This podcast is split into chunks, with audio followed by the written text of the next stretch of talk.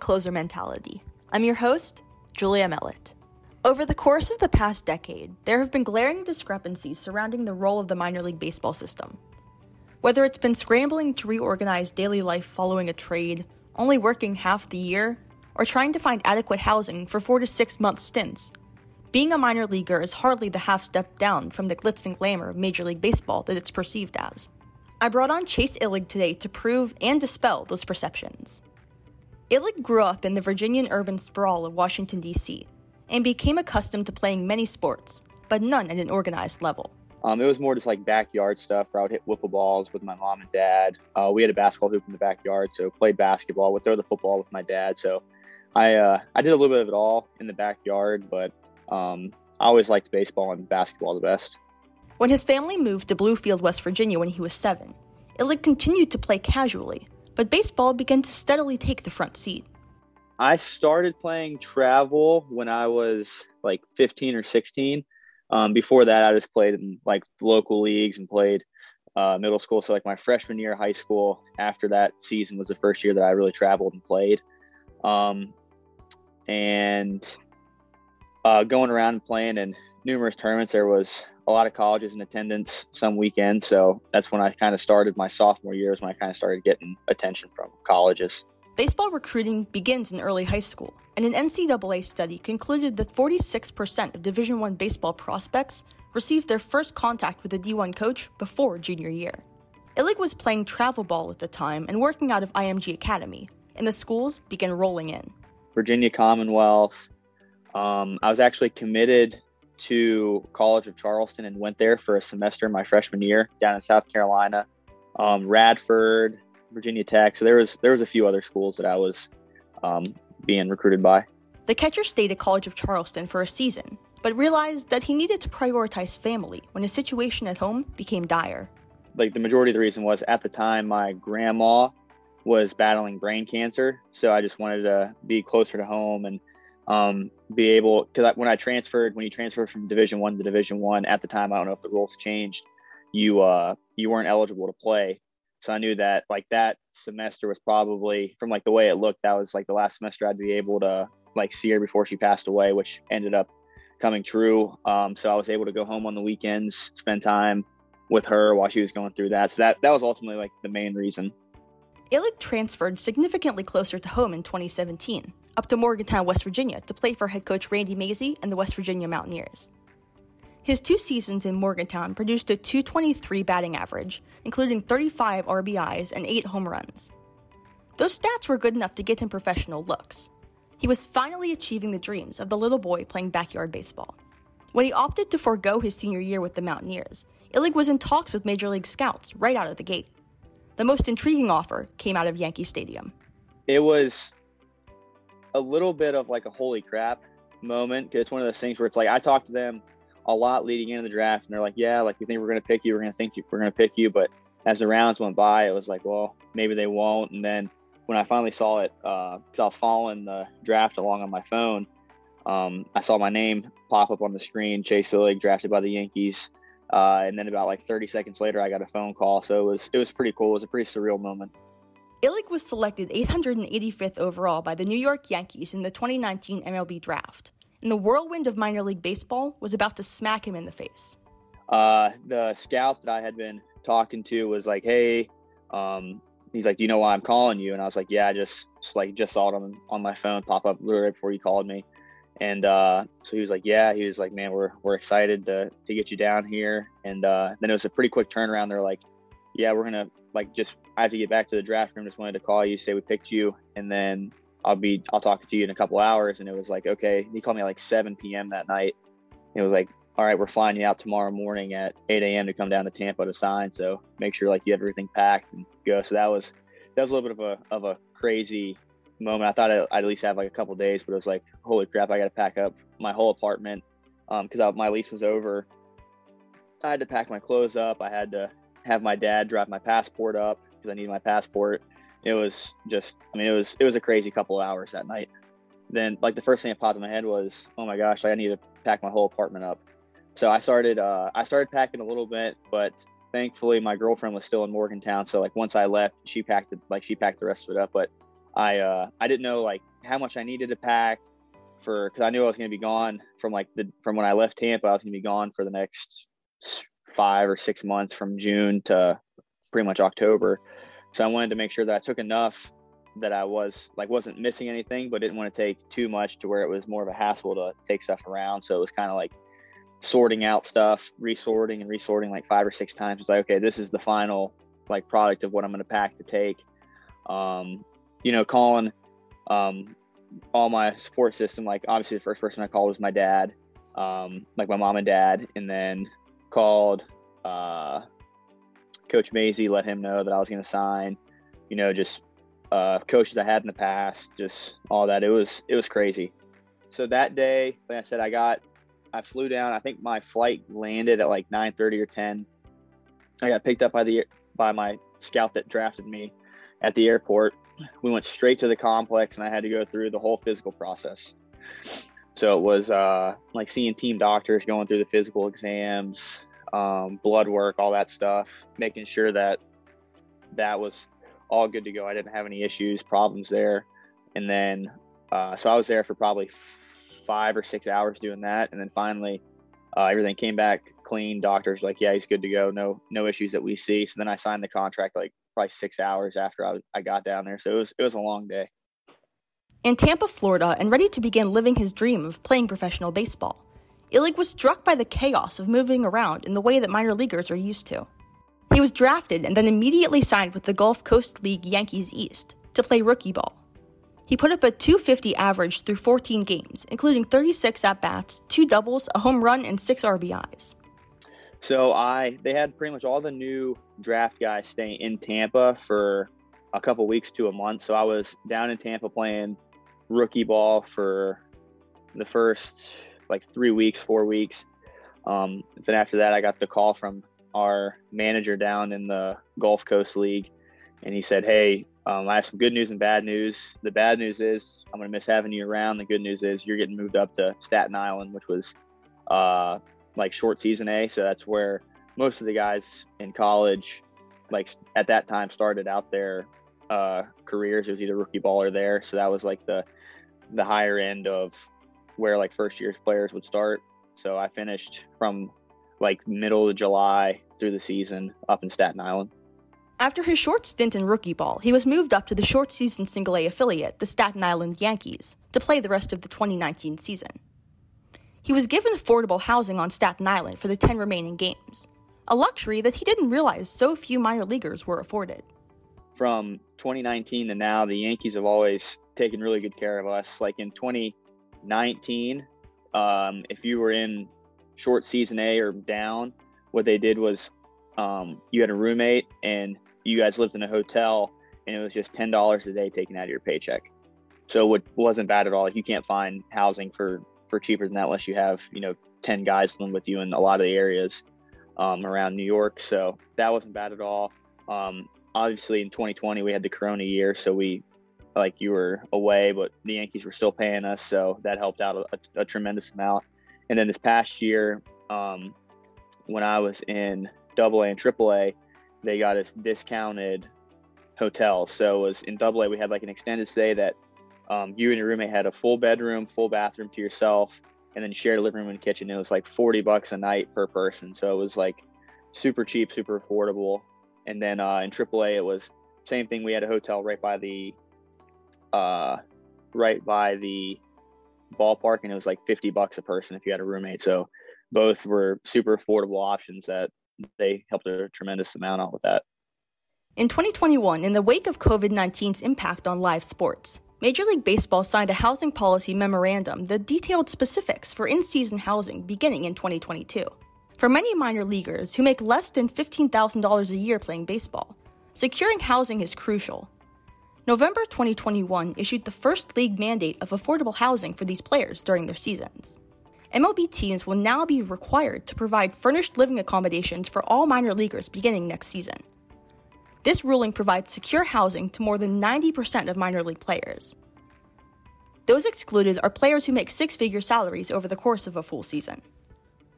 The initiative includes increased salaries, improved facilities, and reduced in season travel as its initial steps.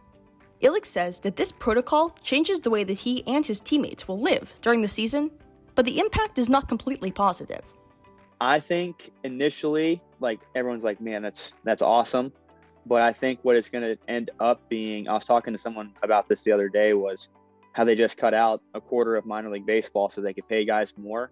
Well, now teams are to have to pay, are obligated to pay more money per player.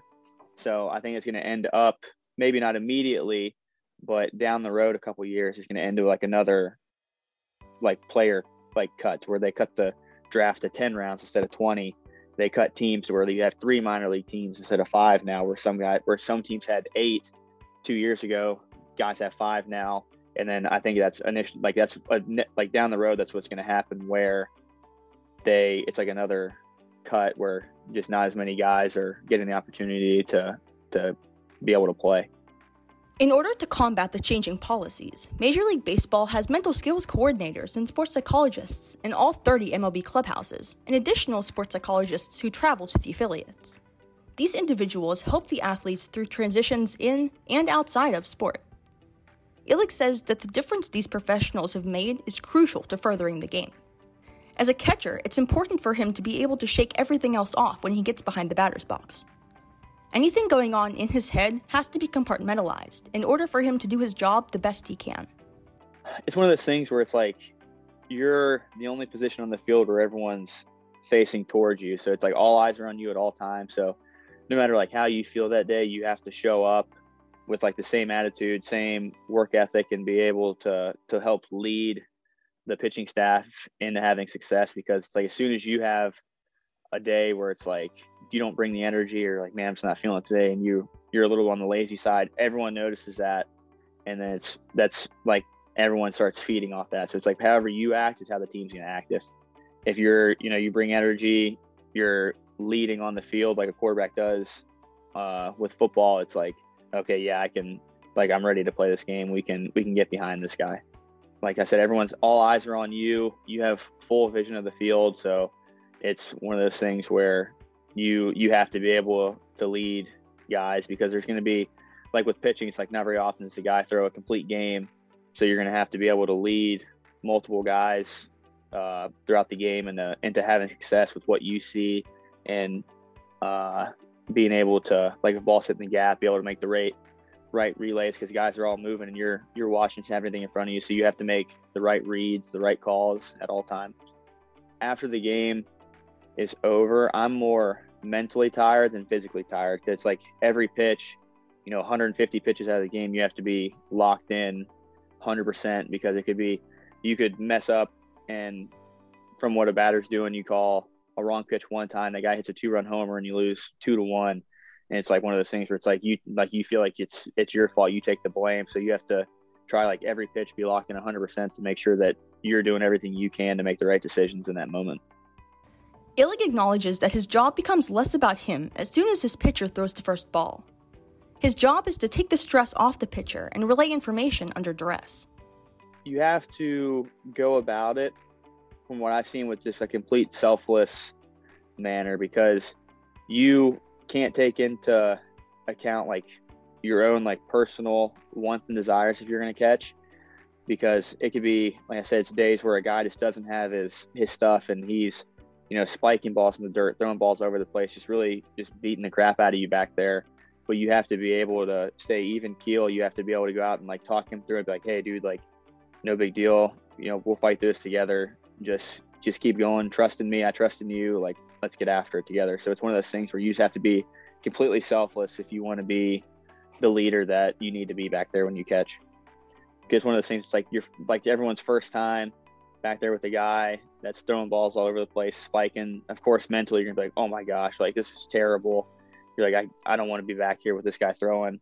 Um, but then you have to get like be able to learn how to be like, okay, like this guy doesn't have his best stuff, but I have to be even better physically back here to help him and be able to on the mental side try to just coach him through as best I can while we're in the thick of things.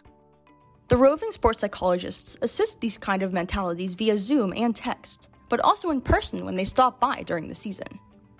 They've done like a phenomenal job with that. We have uh, two coordinators that um, are like with that stuff where they weekly we'll get text messages about like articles and you know dealing with failure in the game and not taking success too high. And then also every couple of weeks they would have like they would travel to um, the different affiliates and stay for three four five days and um, you know meet with us one-on-one make sure everything's going all right. And like hey if you need anything from us we're a phone call or text away. If we if we can provide you any more you know books or articles or anything that you're interested in let us know. So i mean they've been top notch 100% like awesome with that.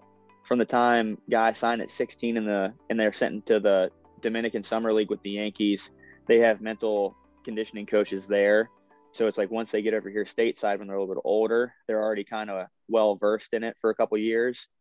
Um, but it would be interesting to see like when guys sign at that young age, like the difference between then and when they're 19, 18, 19, 20 when they come over to the, the States. Issues arise when those people don't exist when they're needed most. I would say in most cases it makes it kind of tougher because a lot of teams that are in the amateur ranks don't have mental skills or mental strength coach or uh, mental conditioning coaches or anyone really that guys can voice their opinions to. So it's one of those things where it's like if you don't personally go seek out people, then it's just not going to be something for you.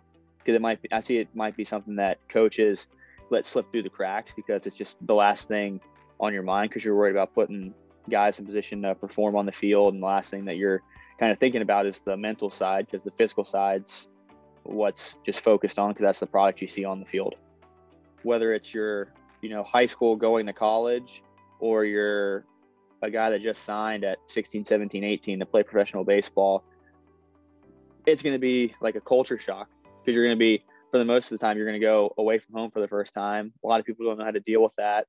Um, so it's just like people get homesick. They don't like man i don't want to don't want to do this. I want to go back home. So it's a lot of a lot of change and that can be really tough and can wear on people from what i've seen. During the weeks and months without these presences around the clubhouse, Illig has taken it upon himself to be the voice of safety for those potentially struggling through slumps and uncertain futures. I would try to like make it a point to go around to everybody in the clubhouse, whether it's right when I got to the facility or just anytime before game time to kind of just make sure I like I got with with everybody and talk to them like, hey, like how are things going today? Like how how are you feeling? If I, and especially if I see a guy that's like he looks like he's kind of dragging or doesn't seem like he's his normal self. Like he's normally like a happy-go-lucky guy, and he's more like quiet.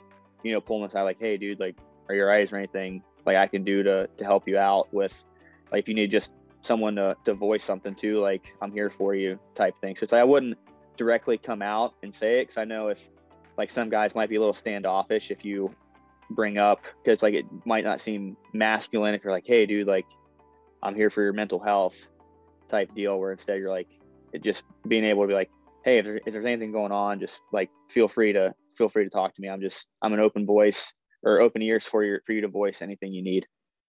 Illig says that he's seen teammates resist help seeking behaviors because of a preconceived notion of therapy being, quote, unmanly. And he's trying to combat that thought process. I would say not like it's not a voiced like opinion, but I feel like just with social media and stuff, it's people always feel like if you're a guy, like you have to be mentally tough and you can't let stuff get to you. But matter of fact is like that's just not gonna happen. Like everyone has a point where it's like something slips through the cracks. No matter if you're male or female, that's like, man, this is starting to really weigh heavy on my heavy on my conscience, heavy on my brain. I I need someone to, to talk to about it. If you think you'd benefit from talking to someone about what's weighing heavily on your conscience, I have a perfect opportunity for you. This episode is sponsored by BetterHelp, and I'm so thrilled to be working with them. All of the stories I've told thus far have been the vulnerabilities of elite athletes and team personnel. But what happens before they're comfortable speaking about some of the most difficult times in their lives on such a public forum? Nearly all of them have utilized either a sports psychologist or a therapist. Now I'm bringing that option to you, the listeners. If you've ever listened to a closer mentality episode and thought, I feel the exact same way, I've partnered with BetterHelp to bring online therapy to your phone and computer. BetterHelp offers video, phone, and live chat options, and you can speak to a licensed therapist in less than 48 hours. BetterHelp will assess your needs and match you with your own licensed professional therapist. BetterHelp has more than 20,000 licensed therapists around the country, and you have access to them at any time. You can get thoughtful messages from your therapist, and if you aren't happy, it's free to change providers. If you're worried about the cost of traditional talk therapy, BetterHelp also plans for that. They offer financial aid if funding is the only thing standing between you and getting the help you need. Join the over 1 million people taking charge of their mental health with the help of an experienced professional. I have a special offer for all Closer Mentality listeners. You can get 10% off your first month of professional therapy at betterhelp.com forward slash closer mentality. That's betterhelp.com forward slash closer mentality. Thanks again for BetterHelp for sponsoring this episode. The link is also in the show notes. Now, let's get back to Chase's story.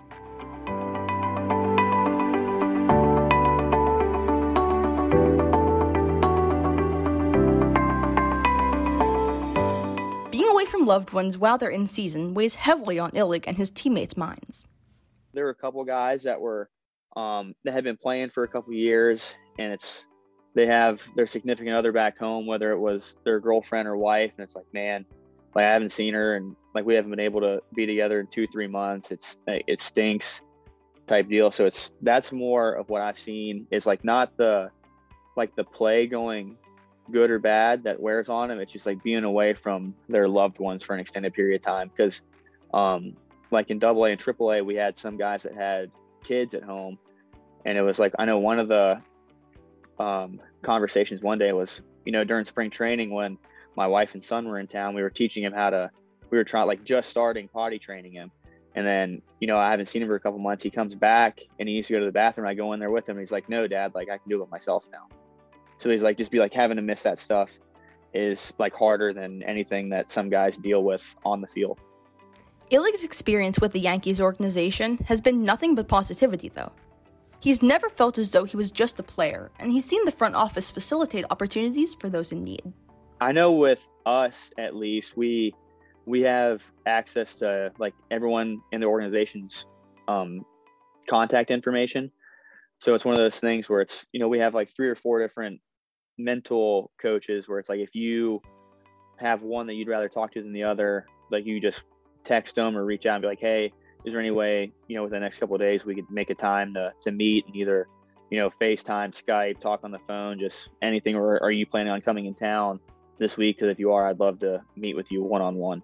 It might not be what you want to hear, but it's going to be the honest truth. So that's that's one thing that I've really respected throughout the time is like they don't try to hide anything. They're completely upfront with you and answer any questions you have. In the offseason, Illig helps coach baseball clinics back in West Virginia, and his season with the Yankees AAA affiliate Scranton Wilkes-Barre Rail Riders begins in April 2022. You can also keep up with what Chase is doing in the offseason by following him on Instagram at ChaseIllig30. While you're over there, give at Closer Mental a follow as well. You can also follow our content on Twitter at Closer Mental and on the Closer Mentality Uncensored YouTube channel. Thanks for tuning in to the 43rd episode of Closer Mentality. As always, I'm your host, Julia Mellett. Next week, I'm bringing on Canadian bull rider Coy Robbins to talk about his experience working through the bull riding ranks and how he deals with the precision that the sport requires. But until then, see you next week.